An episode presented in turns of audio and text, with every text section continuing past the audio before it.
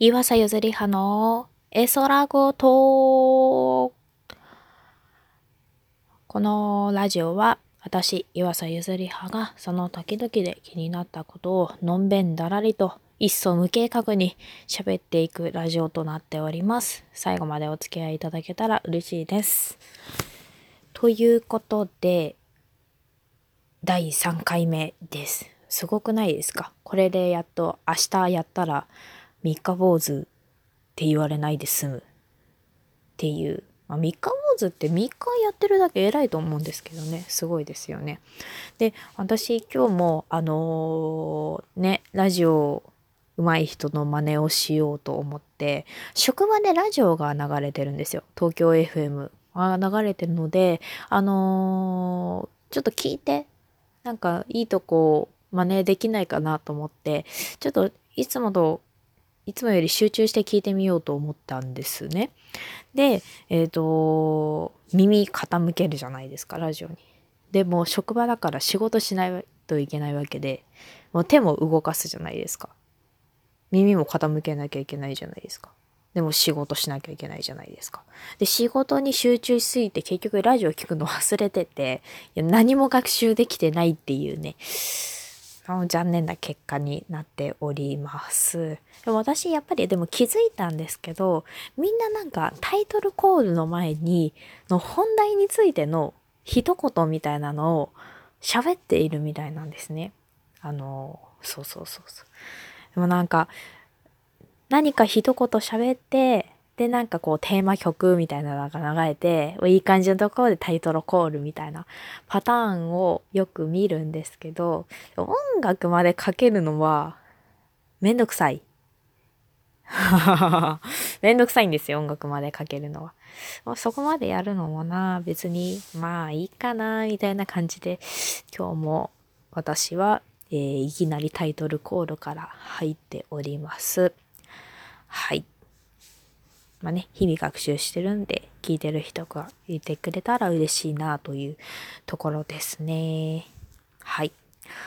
じゃあちょっと、あの、ね、流れぶった切るようなんですけれども、今日の、今日もあの、話題を用意してきました。あの、マンションの話なんですけど、あの、私昔からあの集合住宅に住んでいてアパートとかあの団地とかそういったものにしか住んだことがなくてあの自分だけのえっ、とお家にすごくなんか憧れっていうのを抱いているんですね。であのーやっぱ大人になったらマンション買おうとか思う思っちゃうわけですよ。なんか一軒家じゃなくて結構マンションに憧れを持ってて。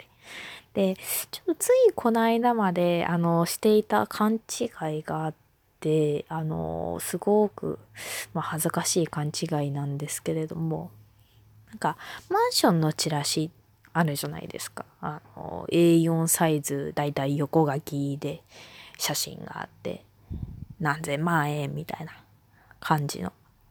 で、あのーお部屋の見取り図があって、何々駅徒歩何分とか書いてあるのが、まあ大体マンションの、あのー売買のチラシかなっていうふうに思うんですけれども、あのーそこにね、書いてある、例えば、まあ、3LDK とか、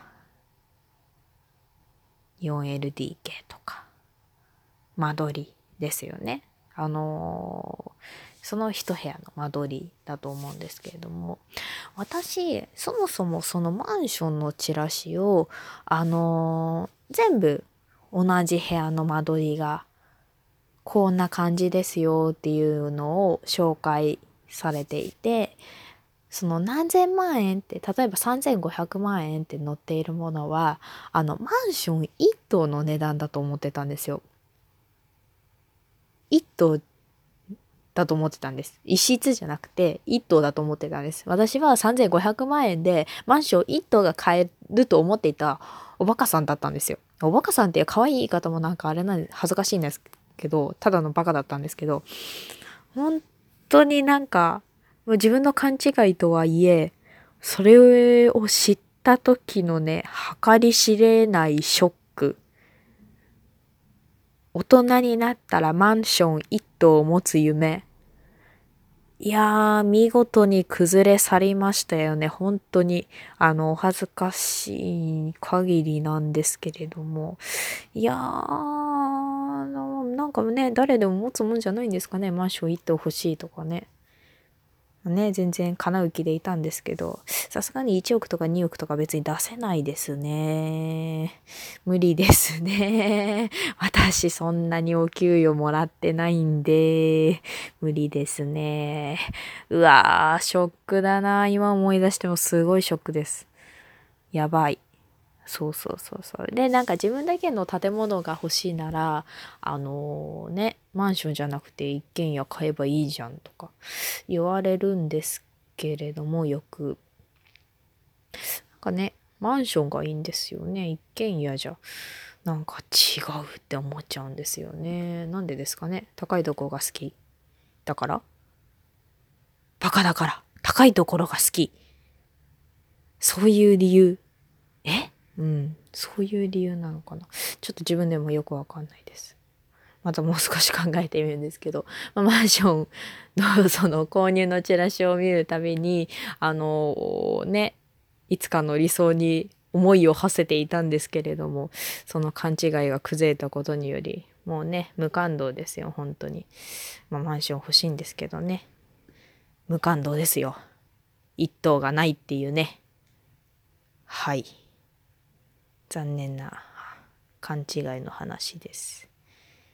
ね私そうあとなんかお住まいの住居の話といえば私今度引っ越しをしなければいけないんですよねなんかねあの建物がね古いから取り壊すんで出てってくださいっていう通知がある日突然届き来月引っ越しをしなければいけないんですけれどもね本当に世の中理不尽ばっかりですよね。お引越しとかね自分で負担しなきゃいけないらしいんですよ。